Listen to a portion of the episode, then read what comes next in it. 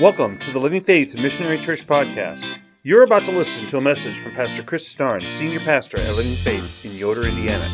It is our prayer that this message is an encouragement and a blessing to your life. Have a seat.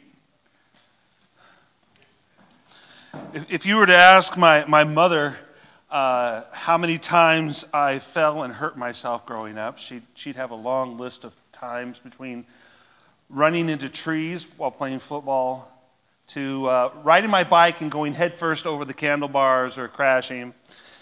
It, it's a wonder. Um, it's a wonder I, I, I've got, I, my brain is even intact anymore, and I know some of you would think it's probably not, but. There was an article published in the Lansing State Journal about a gentleman. He's 36 years old, and, and he was riding a skateboard. And probably been riding since he was a kid, so I, I don't think he just started.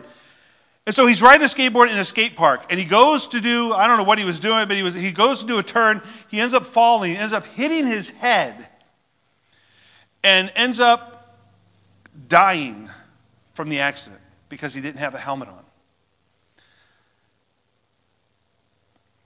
And then there was another story just a year earlier in a, in a it was called a, um, it was called the Manchester Evening News. And it was about an 11 year old girl who was riding along the, the street her, on her bike, and she fell over as a car was coming at her. The car ran over her shoulder and her head. But the difference between the first guy, which was um, Paul Maxim, and this girl, who was Savannah Hayworth, the difference was that he didn't have a helmet on and she did. She survived after a car ran over her but she had a helmet on. It's strange that a simple thing like a helmet could save a life, but it can. It's amazing what a helmet can do. It's amazing to think of the difference between putting something on to protect you and not putting it on to protect you.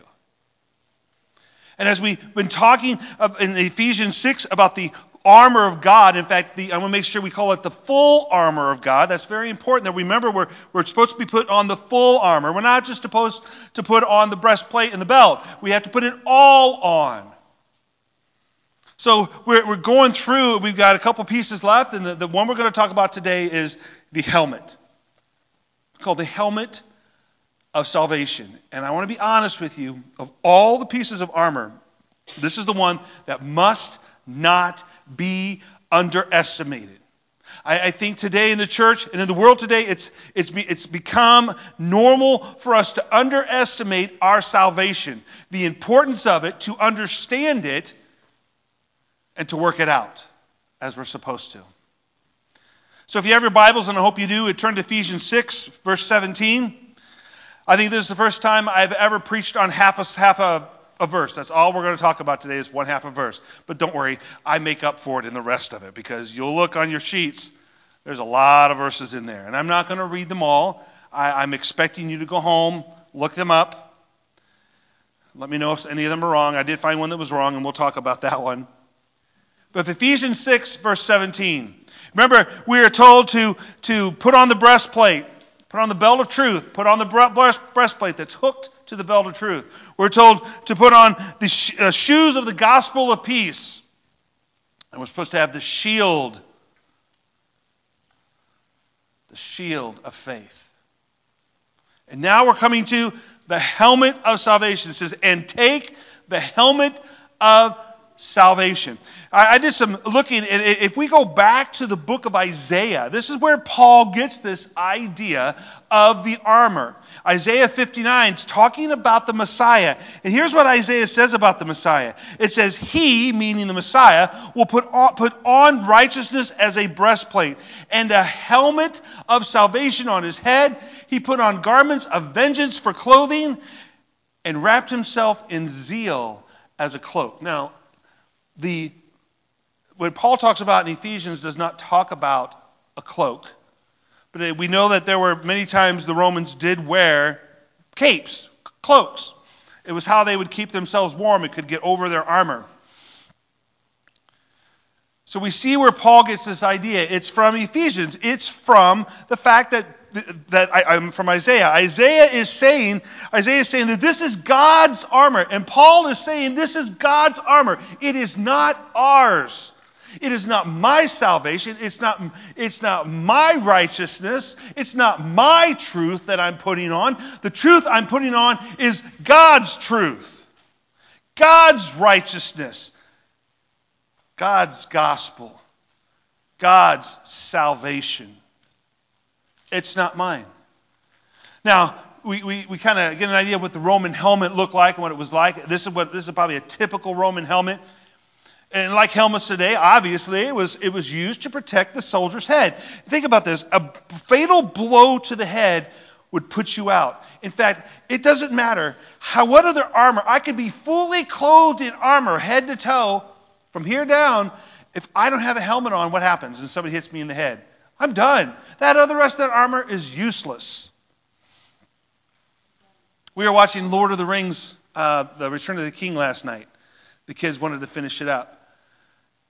And lots of bad battle scenes. And I don't know how many times they never really, they, they did they take the sword and stab him when they thrust. him. A lot of times they're just hitting him on the head. You get hit in the head, you're done. You're no good. You're out for the count. It's fatal. If we get brained by the enemy, if, if, if, the enemy gets in here, we're done. We're done. So we put on the helmet of salvation, and that means we're trusting Jesus as our Savior and our Judge. We're covered by salvation the past, the present, the future. It was all purchased by Jesus Christ at the cross. That's what salvation is about. That's what putting the helmet on. But why? What is the point of salvation? What is it? Well, the word salvation simply means to be delivered or saved from something. Now, in the Old Testament, we see it all the time. We see a lot of times God saving the Israelites. Think about this. They've just come out of Egypt, and they are going towards the river and the Egyptians are behind them, pursuing them, going to t- either kill them or take them back. What are they going to do? They're about to experience something extremely unpleasant. The Egyptians taking their vengeance on them. Because remember, they didn't just leave Egypt, they basically robbed Egypt. God convinced the Egyptians, He made the Egyptians give them all their gold and silver and precious things. So they're standing there, and God intervenes and he saves them. Look what it says, Exodus 14 13. The Israelites are caught, and God provides a salvation. And says, And Moses said to the people, He said, Fear not. You know how many times fear not is in Scripture? It is phenomenal. I, I challenge you, look it up sometime. Go to Google. How many times is fear not in the Bible? And you'll be amazed. And then read them all, by the way. It says, Fear not, stand firm. Same term used by Paul when he says we need to stand firm. And see the salvation of the Lord, which he will work for you today. For the Egyptians who you see today, you shall never see again. Wow. Now that's salvation. God's saying, You're never going to see these guys again. I'm going to take care of this. I'm going to take care of them. I'm going to take care of them well and you're going to see it. In the New Testament, we see salvation referred to deliverance from the penalty of sin and the deliverance into the kingdom of God. You know, I, have stated in previous sermons, and, and I, I'm, I'm firm on this, that you and I are sinners from conception, not from birth, not when we were young, not when we finally realized, you know, oh, I'm doing something wrong. No, we are sinners from the very moment we are conceived in our mother's womb. We are sinners.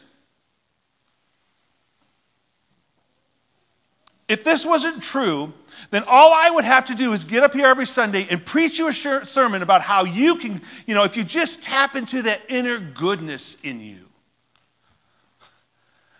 I need to help you figure out how you can just be as good as you really are. No, you're a sinner. I'm a sinner.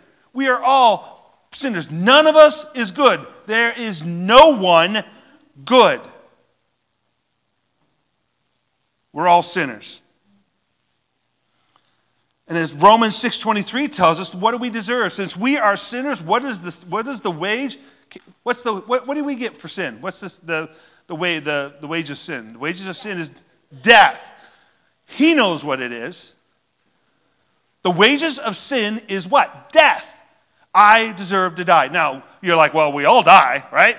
We're all going to die. Yeah, we are, but this is not talking about physical death. The wages of sin is physical and emotional and spiritual separation from God. That's death. That's the second death. The first death is when I die physically. Second death is the true death. That is what the wages of sin are. I'm a sinner, and that is what I deserve. In fact, according to justice, that is what I must get. But instead, God offers me life.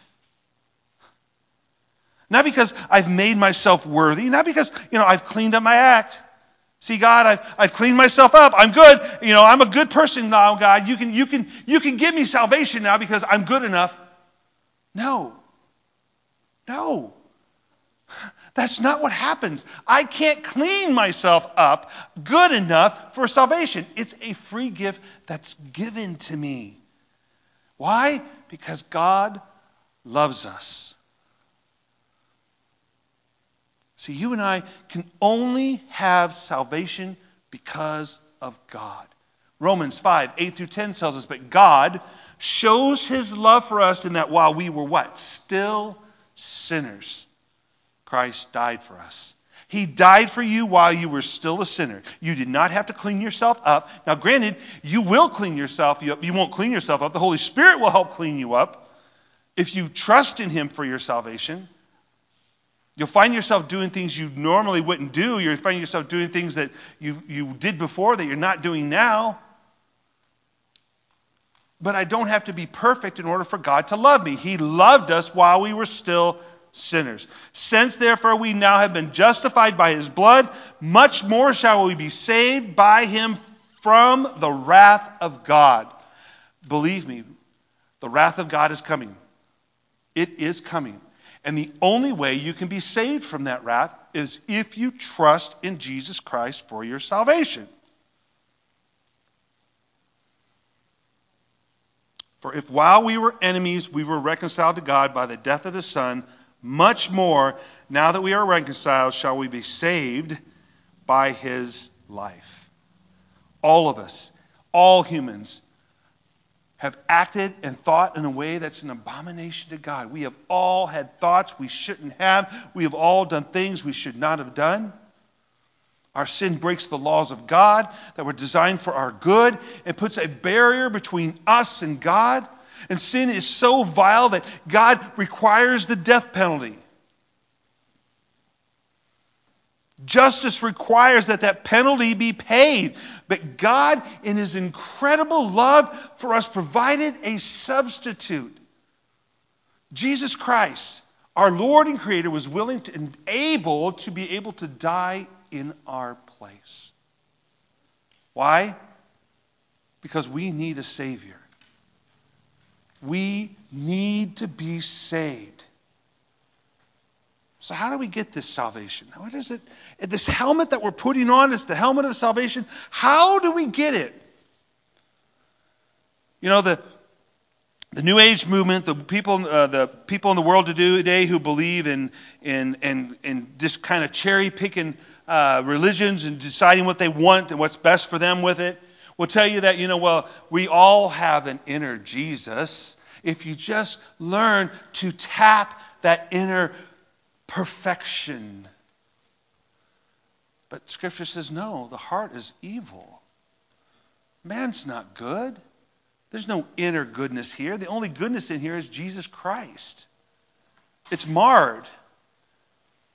See, we have to understand that salvation cannot be earned. We cannot obtain salvation based upon right actions. It's not because I do the right things that I have salvation. And if I do, if that's the case, then if I do the right things, then God is obligated to give me salvation. But that's not the way it works. Salvation is a free gift. It's undeserved. God gives it to us. And only God can provide that salvation. He is the only one. There is nothing else that can do it.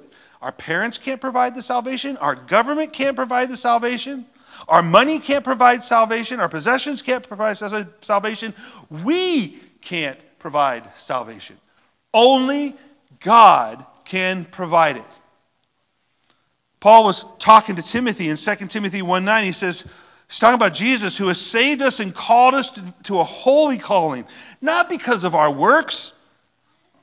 We're not saved because of our works, but because of his own purpose and grace. God has a purpose and because of grace, which he gave us in Christ Jesus before the ages began. See, we can see in Scripture there's this process that we go through. And this is, this is how we receive salvation. This is what it includes. First of all, we need to hear the gospel. And, and we got to watch it today because there's more than, well, let me put it this way. There is a lot of false gospel out there today. I watch sermons from many different pastors, many different well known pastors. And, and I'm sorry, but if I stand here and tell you that, you know, if, if, you're having a rough time, you just need to be stronger in the Lord. You just need to be strong. You need to persevere through this. That and, and, then, then I sit there and say, and that's the gospel of Jesus Christ. That's a lie. That is not the gospel of Jesus Christ. Yes, you do need to persevere. But you know what the gospel of Jesus Christ is? The gospel of Jesus Christ is that you're a sinner. Jesus came. He died for you. He rose again, and he's coming back again. That's the gospel of Jesus Christ. And we don't preach it because it's offensive. I was watching a video of uh, one of the lead, the lead singer from Skillet and you young people, my, I know my kids know who Skillet is. They're a Christian band, but they do kind of heavier stuff, heavy rock. And back in 2000, uh, I think it was 2009 or 2010, they were on tour with these other hard rock bands, secular. And they go bowling afterwards. And there's some really high power people there from the music industry. One of the guys comes and says, John. And he's like, man, this guy knows my name. He was the promoter. He says, Man, you guys got it all. You guys got it all figured out. He says, You've, you've got women in your band. That's a big thing at that time. You got a great sound. He says, But you know, you guys, you guys could do so much for faith if you would just stop talking about Jesus. You could go all the way you could talk about religion. You could talk about faith. Just stop talking about Jesus. John says he went back to his trailer and he started praying about it. He's like, man, he's right. I could, I could have all, you know, they, the guy told him, you need to be more like Bono from U2. who's done a lot for, for, for the poor and the needy. He says, but I, I couldn't do it because I can't not talk about Jesus. Because without Jesus, there is no salvation. We need to hear the gospel. By the way, it's not Ephesians 3:13, it's actually Matthew 13:23. So if you have your notes, you'll want to mark it into Matthew 13:23 about hearing the gospel. Then we need to believe fully trusting Jesus, that's Romans 1:16. We need to we need to actually believe that what Jesus did and what Jesus said is true. We need to believe the truth. And we need to fully trust that that is the truth. Romans 1:16. Second, uh, thirdly, what we need to do is we need to repent. That's Acts 3:19. This is this is what you do when you repent. You hate, you abhor, you, your sin disgusts you so much that you turn from it and you stop doing it. To repent is to go the other way. You have to repent. Does that mean I won't be tempted to fall back into it? You better believe I'm going to be tempted to fall back into it. But you know what? I either don't do it anymore, and you know it's wrong because Scripture tells, tells you something's wrong. Either I don't do it anymore, or if I do do it more, I feel guilty about it and I repent again. And yes, your life is going to be full of going this way, making a mistake, repenting of it, telling God you're sorry, and then moving the other way and continuing to grow in Christ. See, I think what the problem is today, what happens is we become, we say we believe, we say a prayer, we think that saves us, and we sit there and we go and spend the rest of our lives walking in a, in a path that leads us to temptation. We fall into because we're not growing. We're not spending time in prayer. We're not spending time on the Word. And, and I know you kids are going to hate to hear this, but I'm sorry when your parents tell you that you shouldn't hang around somebody because that person's not good for you, they're right. Because if you're not hanging around with Jesus, you're going to be just like the world. And that's what happens to us. We have to repent and we have to stop sinning. Is it possible to stop sinning? Yeah, I can stop the sin. I'm still going to be tempted. I may still fall for that temptation. I probably will. God knows I will. We'll get to that in a few minutes. But the fourth step is important, and that is we need to call on the name of Jesus. Romans 10, 9 through 10 and 13. We need to call out to God. We need to ask God to help us not to fall for temptation. And I will be honest with you, while these are very good steps, in order for us to receive the gift of salvation, our efforts to do these steps is, is not in any way make up for our sins. Just because I do these, just because I believe in Jesus, just because I, I, I call on the name of Jesus, just because I repent, does not make up for the fact that I sinned. It doesn't, it doesn't cover my sins. You know, the only thing that covers my sins is the blood of Jesus Christ who died on the cross. That's it. I can jump through every hoop you can think of. That doesn't save me. It's Jesus who saves me, and it's a free gift. And it's because God has shown me these things, and I believe the truth of the gospel, it makes my heart want to do these things. And if my heart doesn't want to do these things, then I don't believe the gospel, and I'm not saved. Salvation and forgiveness of sins is not about following steps. In fact, it requires one, I call it one thing. It's a group of two things, but I call it one thing because I don't think you can separate them.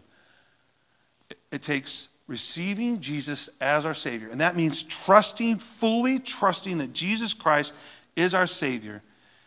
And He is the only, trusting that He's the only way to salvation.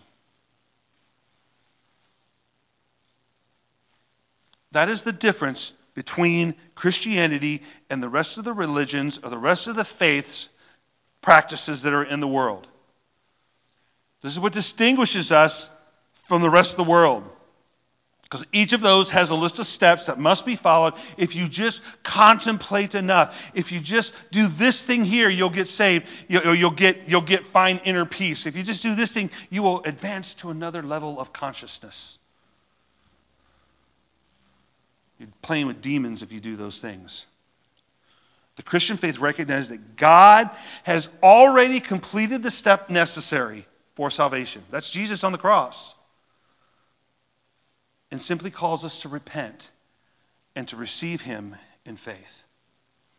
Now, anytime we talk about faith, anytime we talk about salvation, we have to ask this question because everybody has asked us. I've had this question asked of me so many times Is salvation permanent.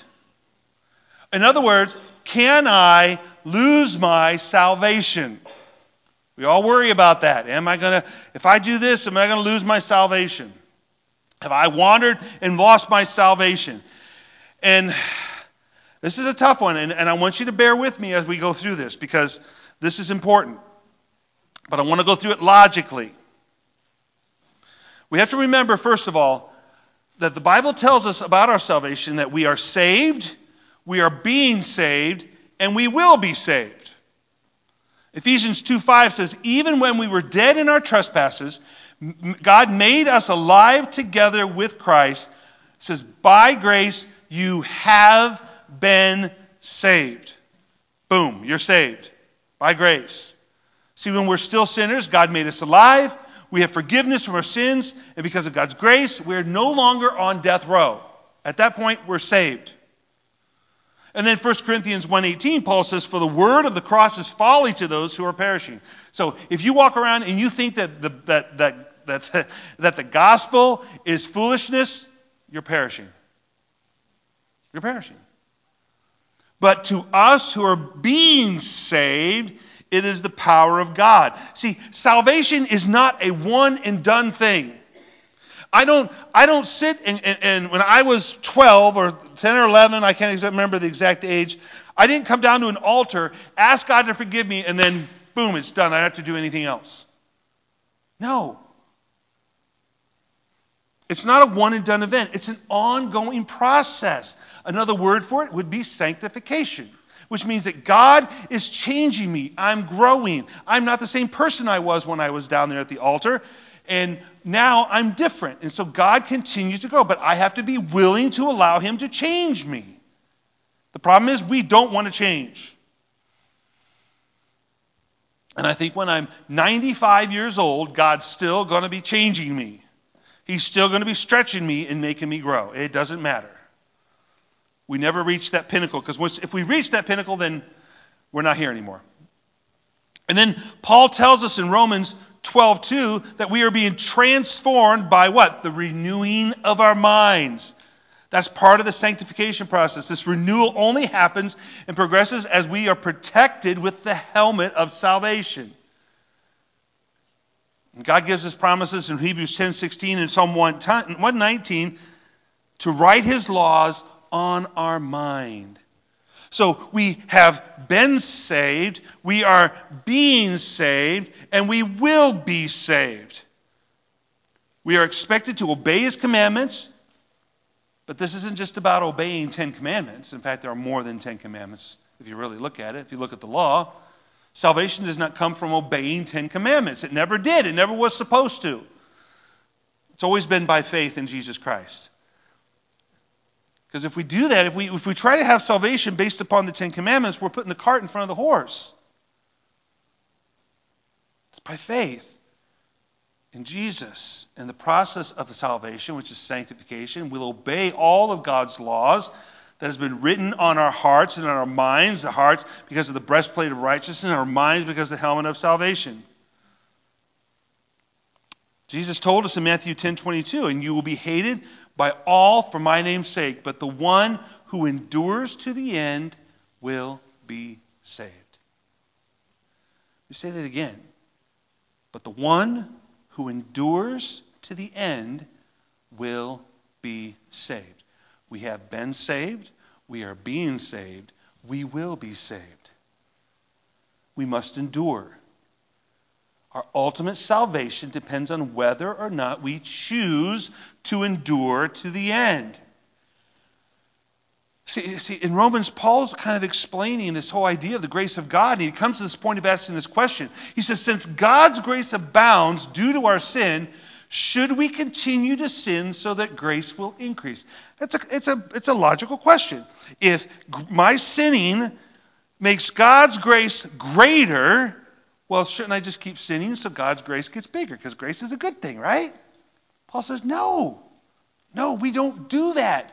His answer is obviously no, because we should put sin to death in our lives and we must not live in it. So, with this in mind, can we lose the gift of salvation? And simply the answer is yes or no. Yes and no, actually. It's a little bit of both. Bear with me. I'm going to run through some things. I don't think anybody's really thought, you guys probably haven't really thought about this. But what happens when we're saved? What does God do when we have salvation? When we, when we accept Jesus Christ our Savior, which means when we believe that Jesus Christ is who He says He is, He did what He said He did, and we trust Him for our salvation, we surrender our lives to Him, what happens? Well, according to Corinthians, uh, 1 Corinthians 5.17, we're a new creation, right? We're not just the improved version of our old self, we are now new, completely new. And to lose our salvation, that new creation would have to be destroyed. He'd have to destroy the new creation. We're told Christian is a redeemed person in 1 Peter 1 18 through 19. We've been purchased. The price has been paid. In order for us to lose our salvation, God has to return that price. He has to revoke the purchase that was paid with the precious blood of Jesus Christ. Romans 5:1 says that Christians are justified. If we are Christians, then we have been declared righteous before God.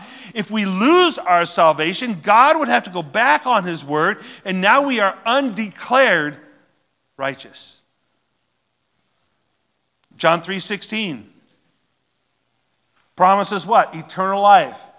For God so loved the world, he gave his only begotten Son, that whoever should believeth in him should not perish, but have what? everlasting life. If we were to lose our salvation, eternal life would have to be redefined.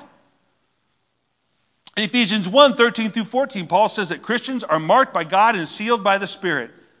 God would have to erase that mark on us. He'd have to take the seal off, withdraw his spirit, cancel the deposit, break his promise, and revoke the guarantee.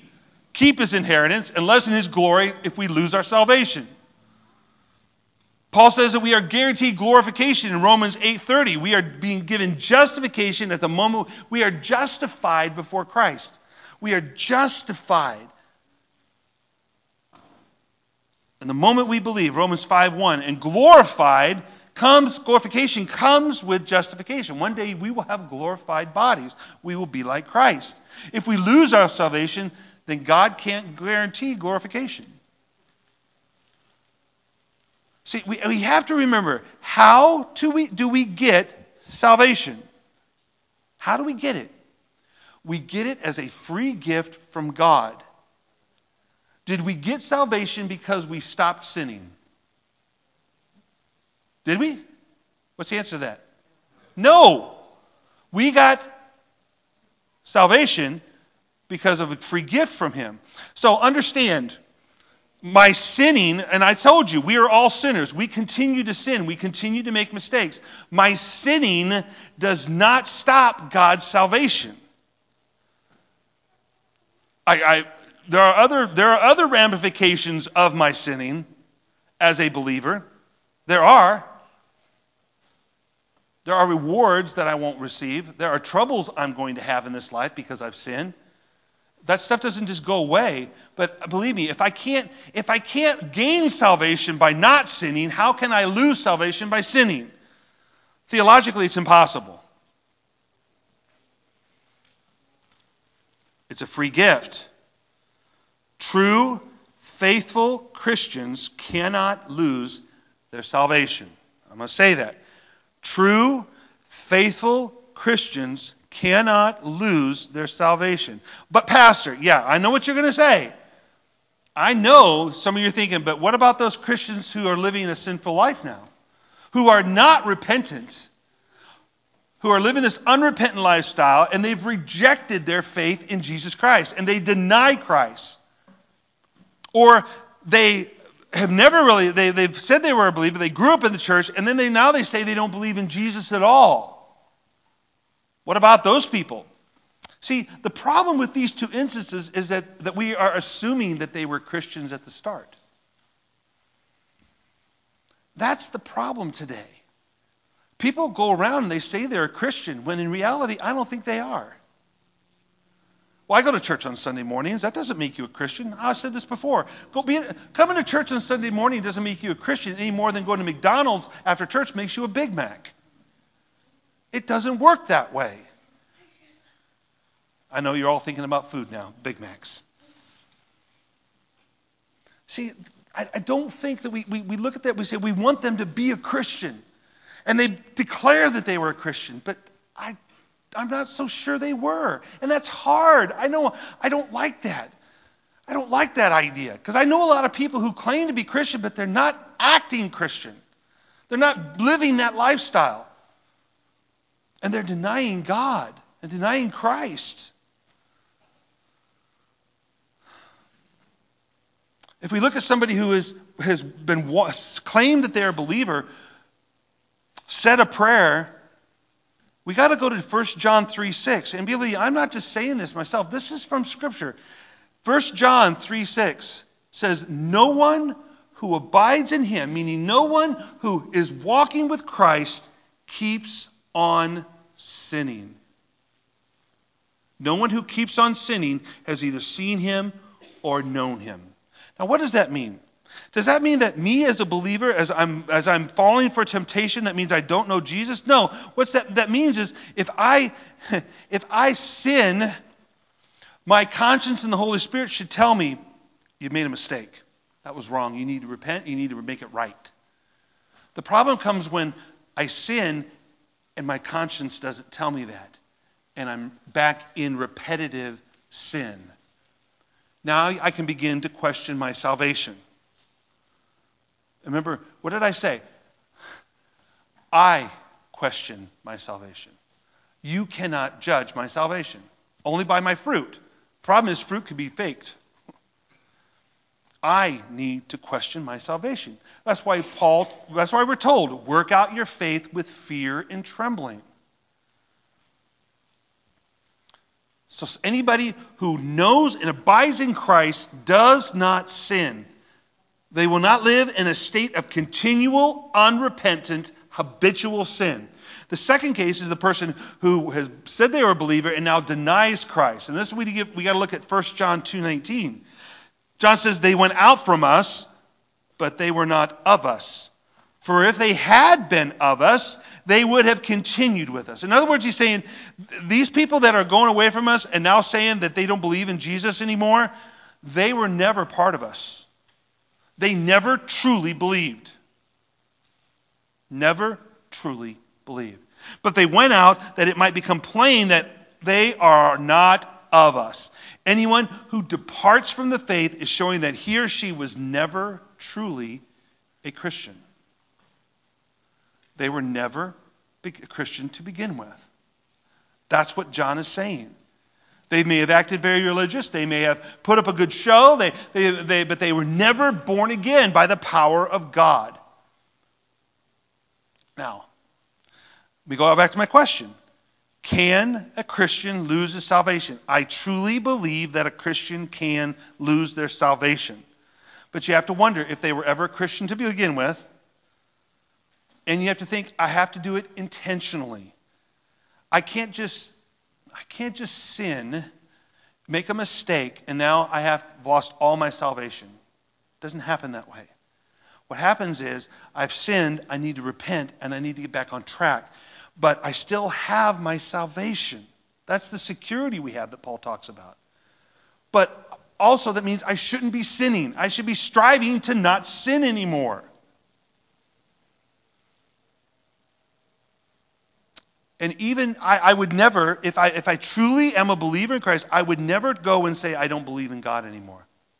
Because then my original salvation was probably not real. Because, see, nothing can separate a child of God from the Father's love. That's Romans 8. And nothing can remove a true Christian from God's hand. That's John 10. Jesus himself said, anything the Father, whoever the Father has put into my hand, nothing and no one can take it out. But see, this is why we must work out our faith with fear and trembling, Paul tells us in Philippians 2:12.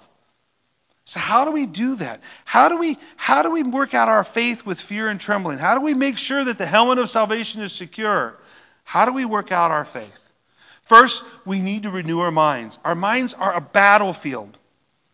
It's a complete battlefield that will determine the course of our lives. And Paul instructs us in Romans 12, 1 through 2. He says, I appeal to you, therefore, brothers, by the mercies of God, to present your bodies as what? Living, excuse me, sacrifices.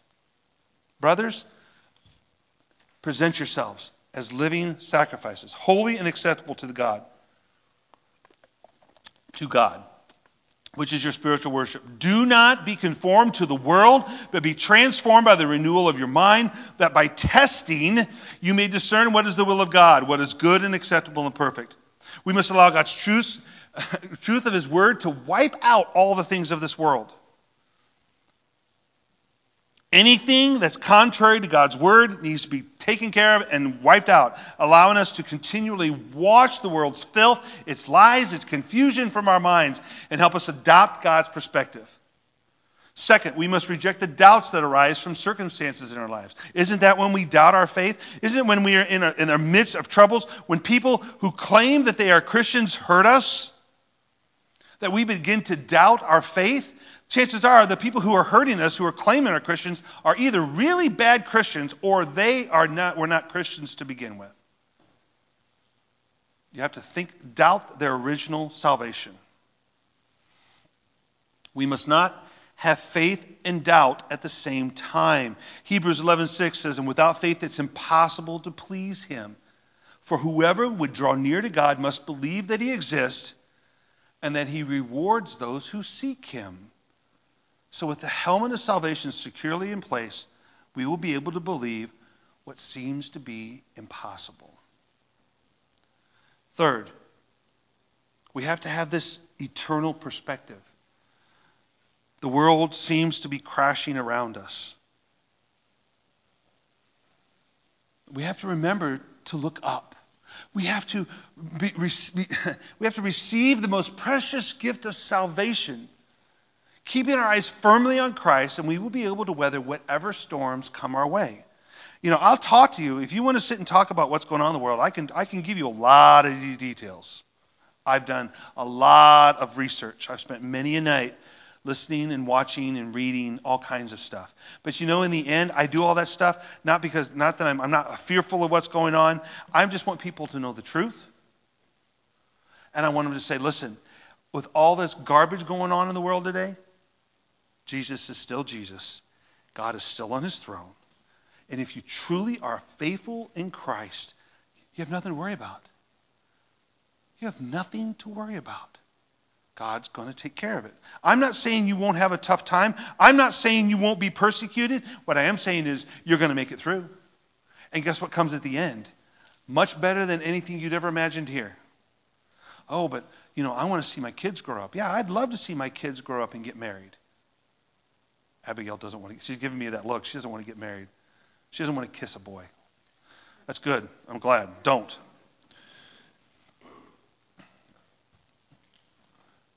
I want to see that.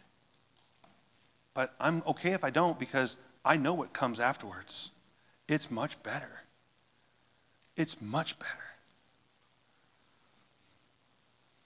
Matthew 6:20 says, "Lay up for yourself treasures in heaven where neither moth nor rust destroy and where thieves do not break in and steal."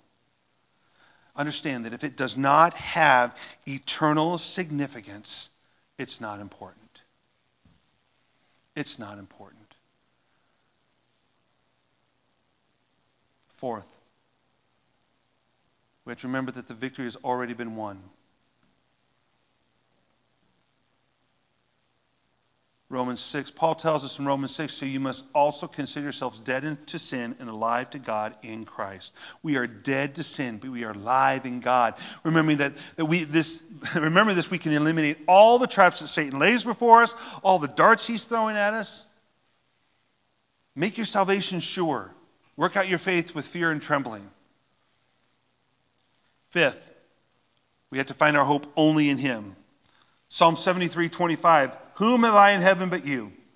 And there's nothing on earth that I desire besides you. Can we say that? Can we say that there's nothing on earth that I desire more than God? If I can't say that, then I'm an idolater. And I put something before God. And I have to repent, and I have to turn, and I have to make God the most important thing in the world to me. And then I'll know that my salvation is sure because that's what I want to do. The helmet of salvation will be most effective when we treasure what it represents. The salvation that Jesus purchased for us cannot share its place with anybody and anything in this world. We must delight in Jesus Christ, eliminate all the tools of the evil one that he will try to use to discourage us and make us fall because he is powerless. He has lost. Wearing the helmet of salvation every day will allow our minds to become more insulated from the suggestions and the desires and the traps that he has set. So we need to put on the helmet of salvation.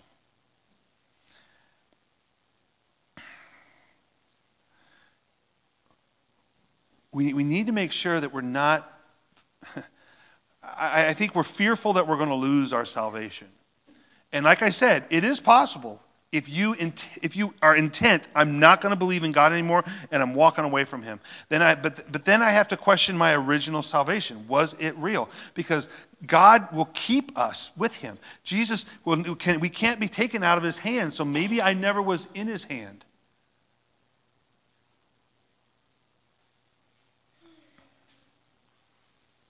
This is what Paul finally says to the church in Philippi.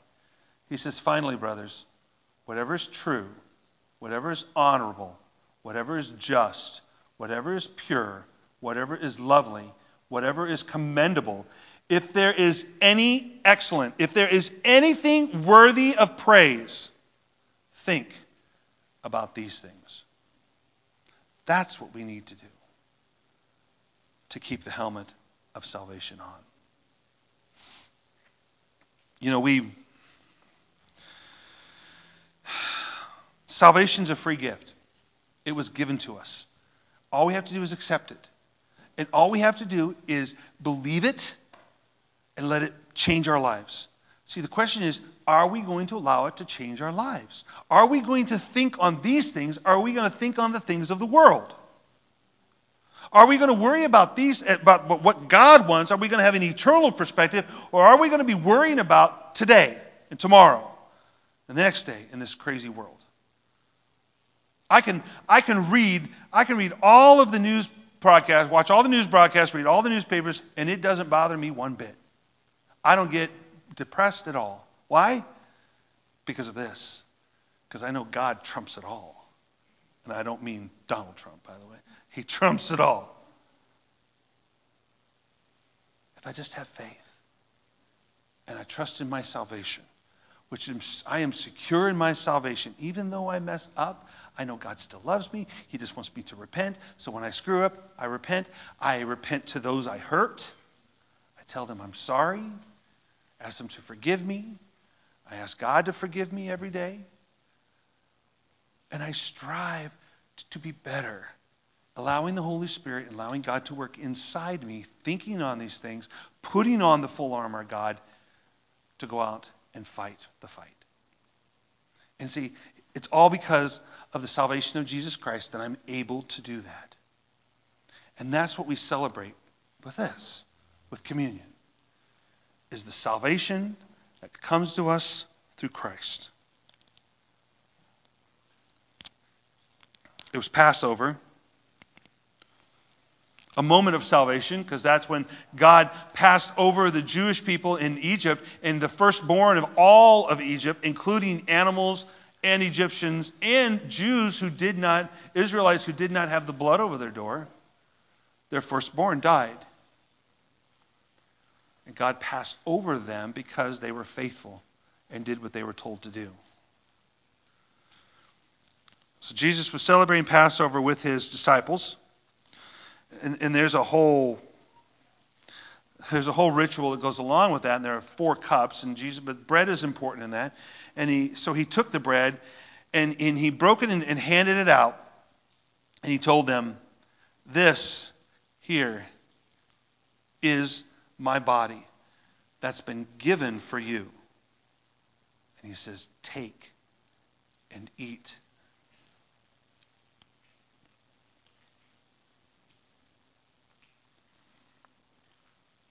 So I want you to understand what we just did.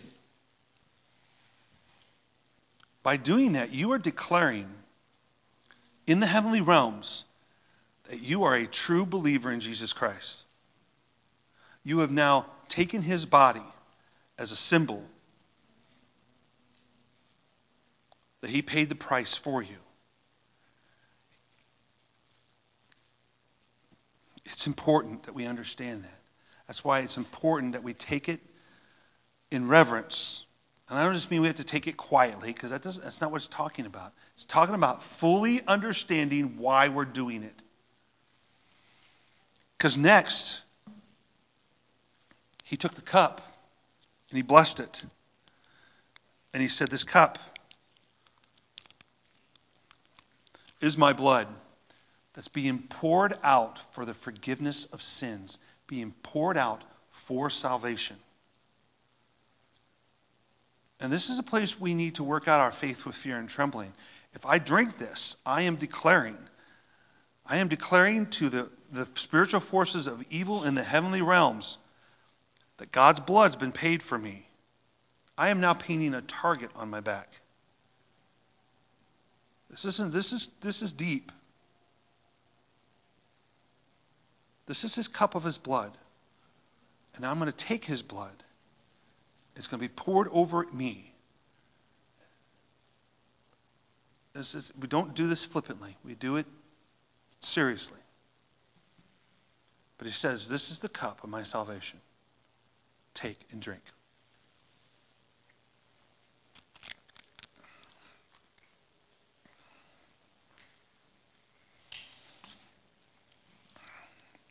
I challenge you this week. Begin thinking about how we are to work out our faith with fear and trembling. How are we working out our salvation? It's a free gift. It's given to us. It'd be like giving, giving somebody a tool and them not knowing how to use it. Now I got to figure out how to use it. It means I need to work it out. I need to be living the life God wants me to live. What is that? If you need help in figuring out what that is, let me know. I will. I can. I can lead, get you in the right direction. If you're struggling in your, in your life and you want and you need help, let me know. I can walk with you through this. We have people who will pray for you, and we will walk with you through this. If you don't understand any of what I said, please don't just don't just ignore it. The sermon will be up online probably tomorrow. Watch it again. Read the verses that I gave you in your notes. Ask me questions. That's what this is about. This is why we're here. It's not just to sit here on Sunday morning and, and, and get juiced up. That's not what it's about. It's about growing. If we're not growing, we're dying. And we need to grow as believers in Christ. I want to share with you a benediction. It comes from the book of Jude. Says, Now to him who is able to keep you from stumbling. I love that. And to present you blameless before the presence of his glory with great joy. To the only God, our Savior, through Jesus Christ our Lord, be glory, majesty, dominion, and authority before all time, now and forever. Amen. Go in peace. God bless.